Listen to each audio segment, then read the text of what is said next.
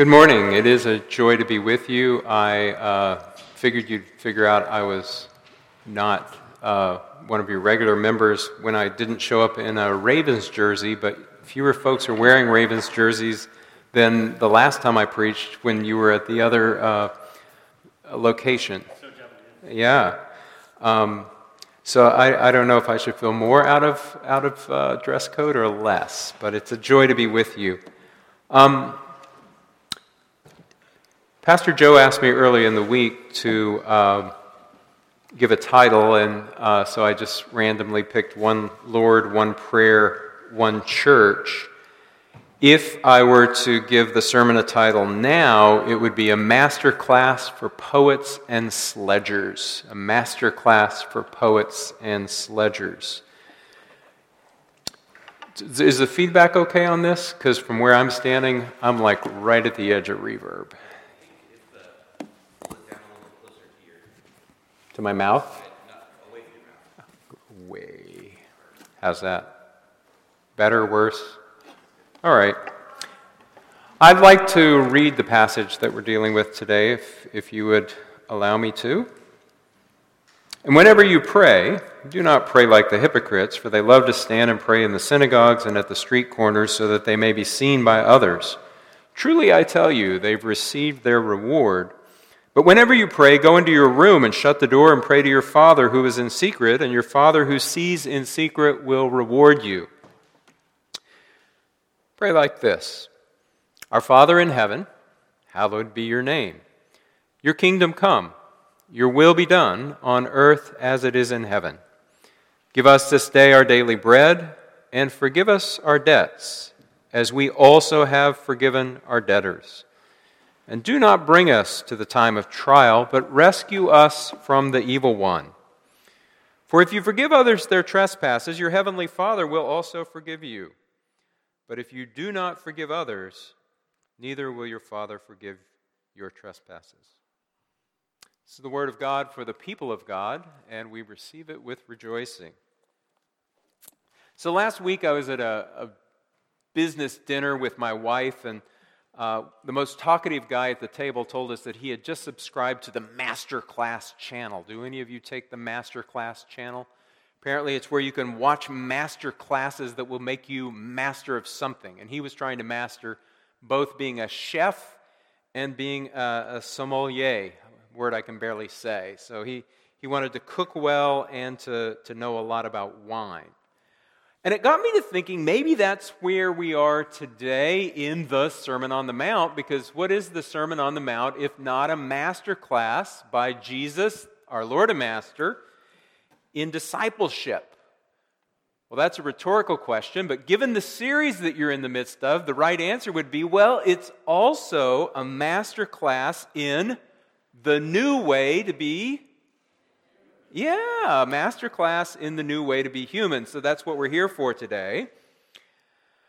But there's an important difference between this master class that Jesus is offering and the, the master class channel that could teach you to be a chef or a sommelier or, I suppose, a, a, a carpenter. Because this master class is not about creating independence. This master class is about rooting us more deeply in the master. Like on the master channel, if you watch enough uh, uh, episodes about how to be a chef, then you become a chef and you can turn the channel off and just do your own thing, right? But Jesus recognizes that the new way to be human will always depend on Him. And so today we're in the center of our course, the, the very middle episode, right? In the middle chapter, in the middle of the middle chapter. And so perhaps today we're at the most central lesson in Jesus' master class, the one that's most important or most useful. And I'm going to check that out uh, empirically. Uh, so we'll compare the, the middle to the beginning and the end. So, what's the first thing in the sermon? Yes, somebody said it earlier, but nobody's willing to say it now. I am a teacher, I give pop quizzes. So, the first thing is the Beatitudes, right? And how do they go? We know they start, blessed are, but what comes after that? Oh, a list of things. Blessed are the poor in spirit. How many of you say these Beatitudes every day? Do you say them when you get up in the morning? Do you say them when you go to bed at night? Probably not. What's the last lesson in Jesus' master class? Did anybody read ahead? Where does this thing end? Somebody's quickly reading now. It ends with the parable of the wise and the foolish builders, right? The, the wise builder builds a house on rock, and the foolish builder builds a house on sand. Do you, do you get up every morning and, and say, sing the song to yourself? How does that go? The wise man built his house upon the rock. Um, no, you probably don't. But maybe, just maybe, you say this prayer that we just read in the middle lesson frequently. Do any of you say it every day? Yeah, one or two. In other Christian traditions, there are folks that say it when they get up in the morning, say it when they go to bed at night. In the early church, uh, Christians adopted a practice of saying this at the same times of the day and as frequently as Jews would say the Shema from Deuteronomy chapter 6. Uh, a Jew would remind him or herself of their covenant faith in God by saying, Hear, O Israel, the Lord our God is one, the Lord alone. Christians would say, Our Father who art in heaven, hallowed be thy name. It's a prayer that is so simple that even a child can master it, yet a prayer that is so full and deep and rich that you could spend a lifetime being mastered by it. A lifetime letting the master of the prayer master your heart through the words of the prayer. So let's, let's look at something that happened in the news this week a big 30th anniversary was celebrated. Did anybody hear the news stories about the, the fact that about 30 years ago, Thursday or Friday, the Berlin Wall came down? For those of us who are old enough to have lived through Cold War uh, uh, nuclear fallout drills, now, now you've got active shooter training, uh, and people are worried about what that will do to the psyche of children. Uh, when I was in grade school, uh, we practiced what to do when nuclear missiles were aimed at America. Um, and the Berlin Wall stood as the visible symbol of the Cold War. And when it came down in 1989, it was a visible sign of the end of the Cold War. And there are lots of stories about the, the factors that caused this to finally come down. The wall that divided East Berlin from West Berlin, free uh, East, West Berlin from communist East Berlin. Lots of stories of why it came down, but I want to highlight two things in those stories. The first is poetry. The changes that led to the tearing down of the Berlin Wall were, according to Lech Walesa, the, the leader of Poland, initiated by the truth of poetry and artists uh, doing poetry together and other forms of, of fiction and, and written, uh, written literature in Poland. But let's stick with poetry. Think about it. On one side, you've got a massive concrete wall topped with barbed wire, lined with guard towers and searchlights and machine guns, big and massive. And over here, you've got poets, right?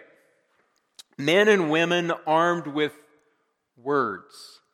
Nothing but words, words capable of seeing and speaking the truth. Perhaps that image might remind you of Joshua and the children of Israel, right? Marching around for seven days around the mighty walls of Jericho, armed with nothing but uh, their faith, some trumpets, and obedience. More to the point, maybe that image should remind you of our master teacher Jesus and the poetry of this sermon itself. The truth that it is speaking against the forces of sin and of evil. So that's one image, poets. And to think of this prayer as, as it were, a poem of truth. The other image is that when the walls finally came down, uh, at the beginning, they weren't knocked down by bulldozers and massive cranes. They were knocked down by ordinary people with sledgehammers. So think about it. The walls are 12 feet high, right? And they're almost a foot thick, and they are 27 miles long. And people came up with sledgehammers and stood in front of a 12 foot high, foot thick, 27 mile wide wall and said, I'm going to knock this thing down. Now, I do like to swing a sledgehammer. When I was 17, I went to Six Flags uh, over Texas, and they had one of those things where you, you, you swing the hammer, and if, if you swing it hard enough, it goes up and it dings the bell. And you got three swings for a quarter, and I spent $10, and I dinged the bell once. It was awesome. They gave me a little, a little silver medallion that said Six Flags over Texas. I love to swing a sledgehammer. Um, but I think if I stood in front of a 27 mile wide, 12 foot high, foot thick concrete wall with just a sledgehammer, I'd be more likely to start crying than swinging. But let's back the camera up and notice that I'm not the only person there with a sledgehammer because the wall didn't come down with one isolated individual and a sledgehammer, but it was a crowd, a community, and they weren't crying, and they, they weren't even shouting angrily. They were laughing and singing and swinging, sledging. So, what does poetry and sledging have to do with prayer? Specifically, with this prayer. Well, Karl Barth, great theologian, once said that to clasp the hands in prayer is the beginning of an uprising against the disorder of the world. When you fold your hands to pray, Barth is saying, that's the beginning of a revolt against the disorder of the world. So, this prayer is our poem, telling it true in a world of lies. And this prayer is our sledgehammer, beating down every barrier between us and the true freedom, the beautiful humanity the glorious kingdom that God wants to bring. So let's look at the one Lord's one prayer for his one church, and let's look at it in a couple of ways. The first way we're going to look at it is we're going to drill into the first two words of the prayer. Then we're going to step back and we're going to focus on the two main parts of the prayer. So, uh, teaching for 11 years in an evangelical seminary in Chicago, North Park, I got pretty used to all prayers beginning with four words Father God, we just. And then that would be repeated uh, several times more in the prayer. And it sometimes made me wonder if people realized that just was, was supposed to mean less, not more. Uh, it was a way of intentionally stepping on the brakes, not the accelerator. But more to the point, when we look at what Jesus said leading into the prayer today, his admonition, admonition is when you're praying, don't heap up empty phrases as the Gentiles do. Don't heap words upon words. Jesus is saying, get started, get going, be done. It's a brief prayer, less than 80 words, and it does all the work that needs doing according to Jesus. So let's look at those first two words, and what are they? For us, it's our Father, but in Greek and the Aramaic that Jesus probably originally spoke, in certain other translations, they actually come in the other order. So, Father is the first word, and our, or of us, Father of us, is the second word. Uh, some of you may have even heard that uh, older Catholics would sometimes call this prayer the Pater Noster uh, because they originally memorized it in Latin, and in Latin, Father first and then our second. So I think that's an important order because God does actually come first in our praying and in our discipleship, in the new humanity that Jesus is offering us. The important thing is to get God first and us second. If prayer is about becoming the new true humanity, it starts with the recognition that God is God and we're not. God is God, I'm not. God first, us second. So the first word here, though, isn't God, is it? But it's actually the name we've been given to address God. It's Father. So, two words uh, Father first, our second. If we look at Father, we can see that Father is a way of reaching up to God. Um, you, can, you can take different postures when you pray. Maybe you fold your hands. Uh, sometimes people pray in, in an early uh, cross shaped position called the orans position. Uh, when Joe was ordained, the last time I was in this sanctuary, uh, I remember hands were placed upon him at that ordination. Uh, but I would say that fundamentally, these two words, Father and Our, give us two gestures. Father is reaching up, and Our is reaching out. Father is reaching up, Our is reaching out. So let's start with Father. Prayer begins by reaching up to the source of all goodness and help, to the creator of heaven and earth. Father names the God who fills all things, who gives every good and every perfect gift. So I say that prayer is reaching up because traditionally we've thought of heaven as up, right? In fact, heaven can be a word for the sky. Look to the heavens and uh, glory in God. And it does say, Our Father in heaven. But heaven is tricky. For convenience, we do speak of heaven as being up, but get in a rocket and go up and up and up. You could get to the moon, you could get to Mars. Um, you know, if you could live long enough, you could get to another, uh, another galaxy, but you would never finally arrive at heaven, no matter how far up you went, right? Heaven isn't a going up kind of place. Heaven isn't a going up kind of place, it's a reaching up reality. Heaven is about piety and praise. Heaven is where seraphim sing, Holy, Holy, Holy. Heaven is where the heavenly host shouts, Hosanna, glory and honor and wisdom and power be unto the Lamb. Heaven is where God's name is perfectly praised, whereas, where God's will is perfectly done, and where God's rule is perfectly realized. Notice those are the next three lines in the prayer itself. Hallowed be thy name. Heaven is where God's name is perfectly praised. Thy will be done. Heaven is where God's will is already perfectly done. Thy kingdom come. Heaven is where God's kingdom is already perfectly realized and manifested. We're asking for all those things to come our way. So God isn't up, but rather right here. And so we say prayer to God the Father is reaching up because it's a symbol that our desires are longing for God. Our hope is for more of God, for a fullness that we call God's kingdom.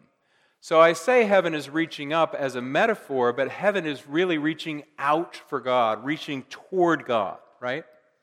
Reaching toward God. The good news is God hasn't been standing around waiting for us to reach for God. In fact, God reached out to us first. We can reach out, we can reach up to God the Father because God has already reached down to us.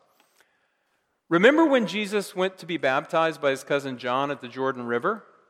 And, and after they have a little, you know, uh, cousinly spat at the, the bank about whether this will or won't happen, he is baptized, the heavens open, and what does the voice say? We, we see the Spirit descend on Jesus in the form of a dove, and the voice of God the Father says, this is my Son, the Beloved.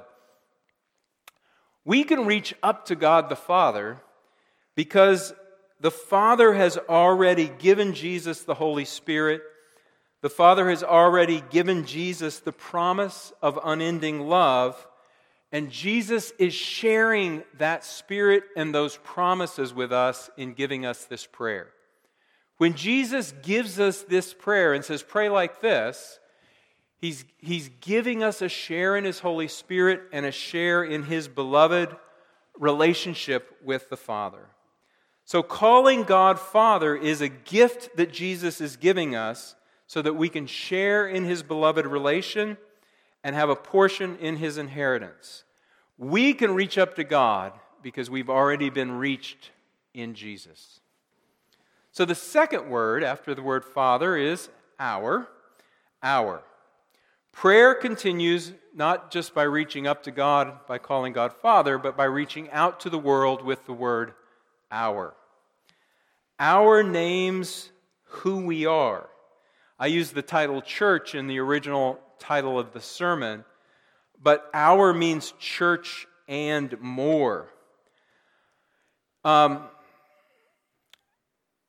many people who comment on the, the sermon already beginning in, in the year in the 300s and all the way till a, a brand new book I was reading this week point out that when you go alone into your room and pray this prayer all by yourself, you still say, Our Father, not my Father, even if you're the only person there.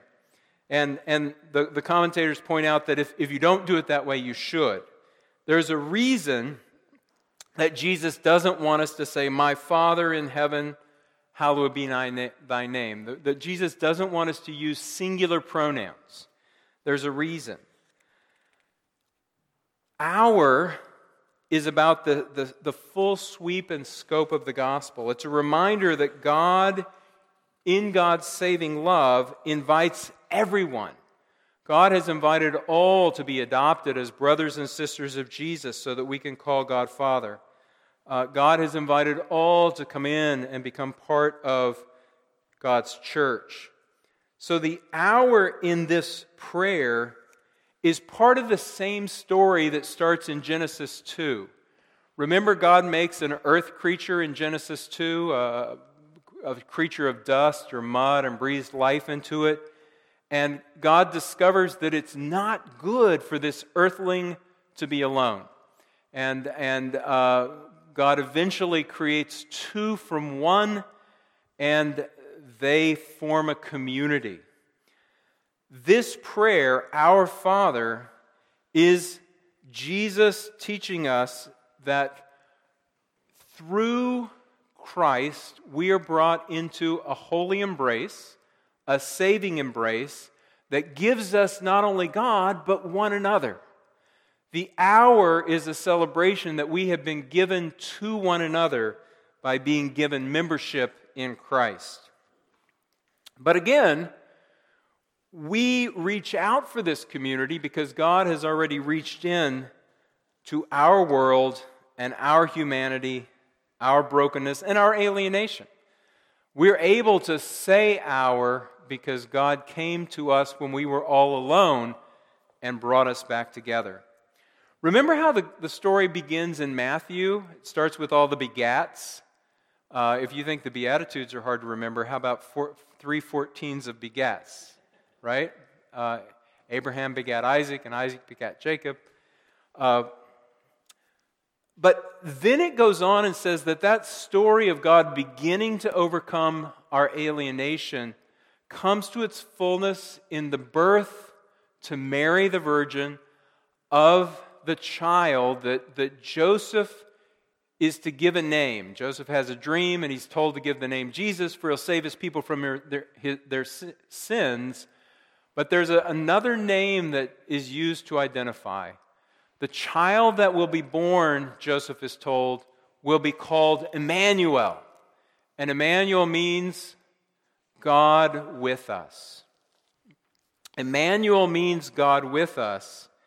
And if we're to use Emmanuel's words, this Emmanuel who on uh, the mountain is, is giving us a master class in prayer, if we are to use his words and follow his pattern, then we will pray using plural pronouns we and us and our, because in doing that, we are naming the fact that we stand in and belong to the very one who is God with us. Saying our Father is a way of participating in Emmanuel, God with us. So our Father doesn't rhyme, but it's still poetry. It names the truth about God's love reaching down and reaching in and making us beloved, making us an us. Our Father. Now, the 70 words that come after our Father don't weigh anything at all. They're certainly not as heavy as a sledgehammer. But those simple words are sledges that hammer against the disorder of our world. So I think they do that in two ways. If you step back, there, there's Thy kingdom come, thy will be done on earth as it is in heaven. And then there's give us daily bread, forgive us our sins, lead us not into temptation, but deliver us from evil. That first set about thy will, thy kingdom, thy name, that's a part of the prayer where we're saying, Be God for us. Be God for us. And that second part, give us daily bread and all the rest, is a place where we're saying, Be good to us. This prayer is a be God for us and a be good to us prayer. Now, think about being God for us. Does God need to be encouraged to be God? Can't God just sort of do that without even trying? I'm not even breaking a sweat, and I'm, I'm God all the time. It's easy, it comes naturally. And we're not wrong to think that. But remember how often in our human story we have tried to, to be our own gods. In the Garden of Eden, Adam and Eve decided to assert their own will rather than follow God's will. Not long after that, Cain tried to force the kingdom with his own sacrifice. Not long after that, at a place that we learned to call Babel, a community tried to make a hallowed name for themselves rather than hallowing God's name. If you read Genesis 1 through 11, you see that our own will, our own name, and, and bringing the kingdom have been efforts we've tried to do on our own rather than let God be God and do them for us. So, we bought into the lie that happiness is doing our own thing or freedom is thinking for ourselves or that the good life can be purchased uh, on Amazon if you've got a Prime membership, or forced with uh, the right kind of power. So it's no wonder Jesus says, Pray like this. He knows that we want to be lords over ourselves, and so we need to learn to pray, Be God for us. Um, so that's the first half of the prayer, and it opens into the second half Be good to us. Now, wouldn't it seem that at this point we would get to start saying me and my? Be good to me, Lord. You know, uh, uh, there, a writer whose name just escaped me says, you know, one of the most basic prayers is help. Help, help me, help me, help me. And it would seem like we ought to, after starting with our Father, we made that big theological declaration. Shouldn't we now get to just ask for what I need? Or, or me and my wife and our kids, we four, no more? Don't we get to close the circle in at this point? Apparently not. Because it turns out if we want daily bread, so do other people. If we need forgiveness, so do other people. If we want to be protected and delivered, other people need that as well. So this second half of the prayer is a continual reminder that, that our love and care needs to look out at the world that Jesus sees, the world that Jesus died for. Notice another thing that's cool about this second half of the prayer it moves us through time. It has all three tenses in it the past, the present, the future. The first of the three positions is give us today our daily bread, right now.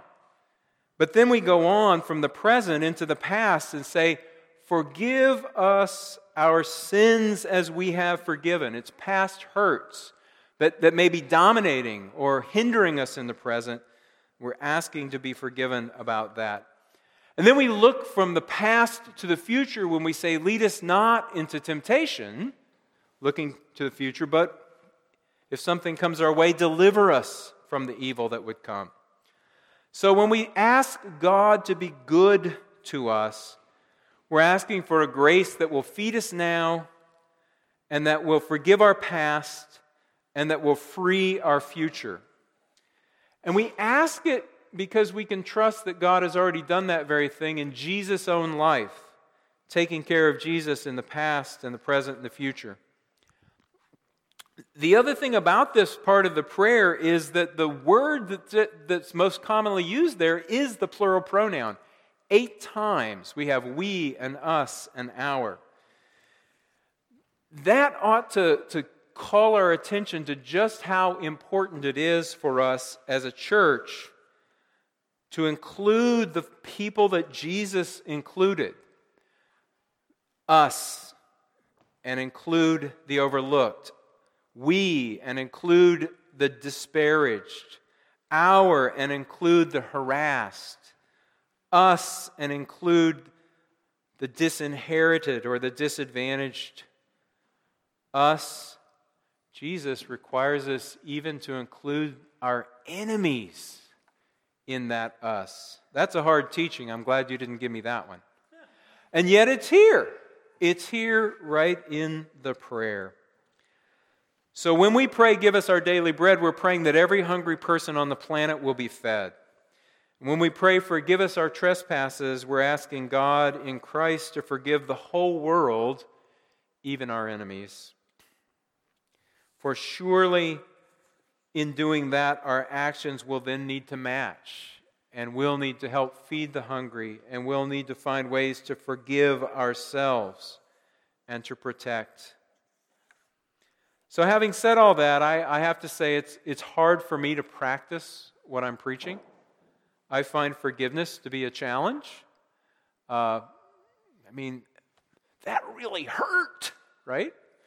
I once asked uh, my daughter to forgive me when she was about five because I had yelled at her when I shouldn't have. I'd really lost my patience.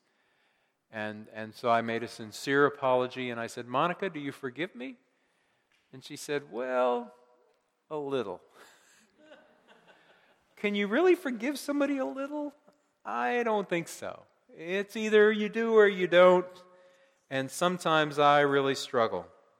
But you know, if I struggle to practice what I preach, the original preacher of this Sermon on the Mount did not.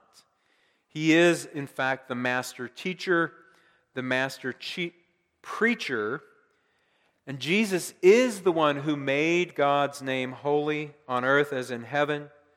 Jesus brought the kingdom from heaven down to earth. Jesus did the Father's will even when he had to struggle with it in the Garden of Gethsemane. Jesus shared his bread with the hungry and forgave sinners and delivered us all from evil on the cross. The poet was murdered, but he swung his sledgehammer and the wall came down. So, Jesus gives us a share in his prayer so we can reach up to God and reach out to the world, saying, Be God for us, be good to us and the prayer gets answered. So this morning, I want to call you, my brothers and sisters, fellow sledgers, right? Fellow sledgers. Because this prayer is our uprising against the disorder of the world. Perhaps first the disorder in our own hearts, and then more widely the disorder in the world around us. This be God for us is a pounding against our own idolatries and it frees us to serve God and to live in God's peace and love. And then we pray, be good to us so that we can beat down anxiety about what we want in the present, our fear about the future, our despair over our past sins. This prayer helps us to beat those fears and anxieties down.